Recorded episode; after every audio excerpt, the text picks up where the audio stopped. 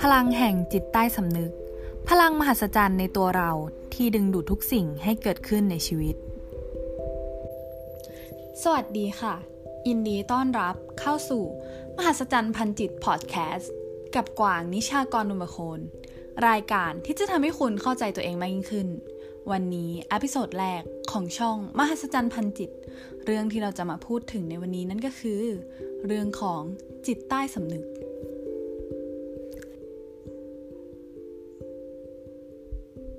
ในทางศาสตร์จิตวิทยา อธิบายว่า ระดับการทำงานของจิตใจมนุษย์ มีสองระดับที่แตกต่างกัน ได้แก่ จิตใต้สำนึก และจิตสำนึก จิตสำนึกเป็นจิตปกติทั่วไป เช่น เดิน ยิ้ม หัวเราะ มีความรู้สึกนึกคิด และมีอารมณ์ตลอดเวลา พุ่งพ่านไปมา ไม่อยู่นิ่ง จิตสำนึก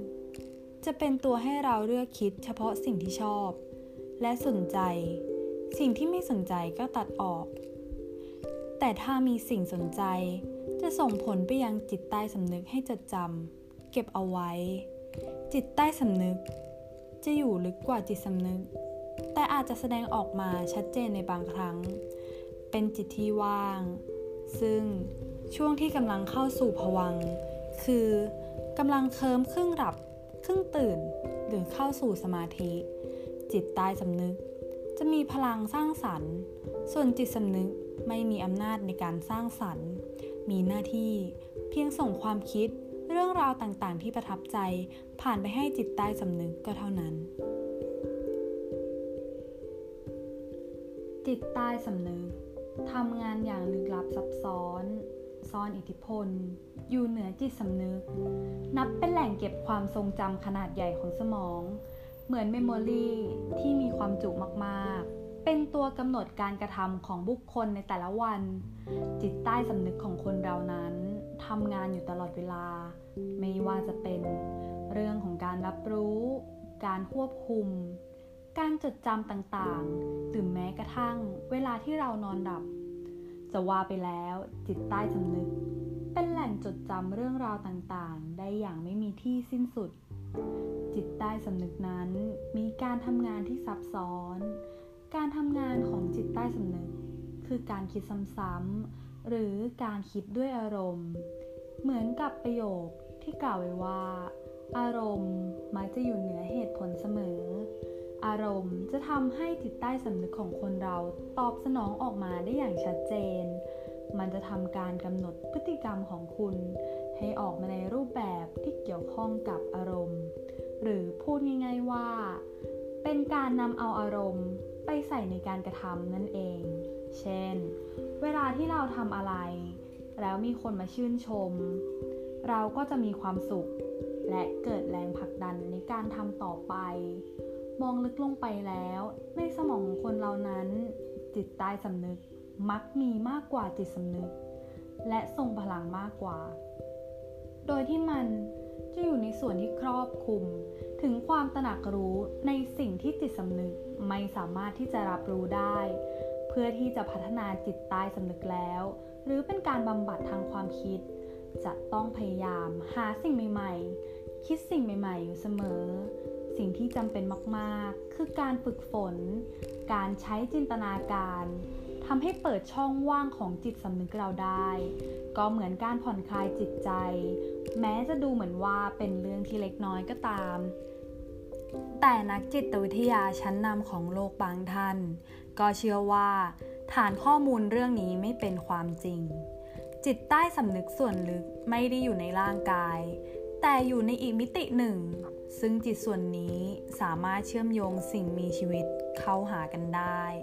คล้ายๆกับระบบฐานข้อมูลอินเทอร์เน็ต ที่ไม่ได้อยู่ในระบบของคอมพิวเตอร์ บางสถานการณ์ จิตใต้สำนึก จะดึงข้อมูลออกมาเอง โดยที่ไม่ต้องคิด ไม่ต้องนำมาวิเคราะห์ ว่ามันดี หรือมันไม่ดี ว่ามันถูก หรือว่ามันไม่ถูก แต่มันจะตัดสินใจเอง แล้วส่งออกมาให้เรา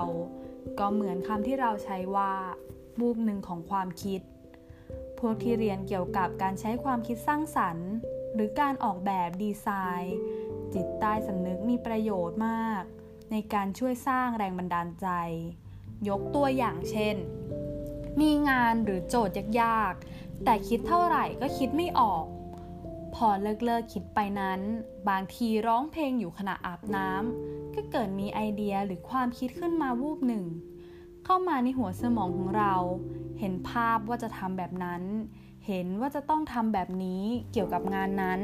นี่แหละค่ะ จิตใต้สำนึก จิตใต้สำนึก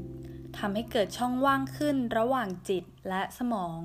ใช้เป็นพื้นฐานทำให้เรากำหนดสติ ให้จิตตั้งมั่น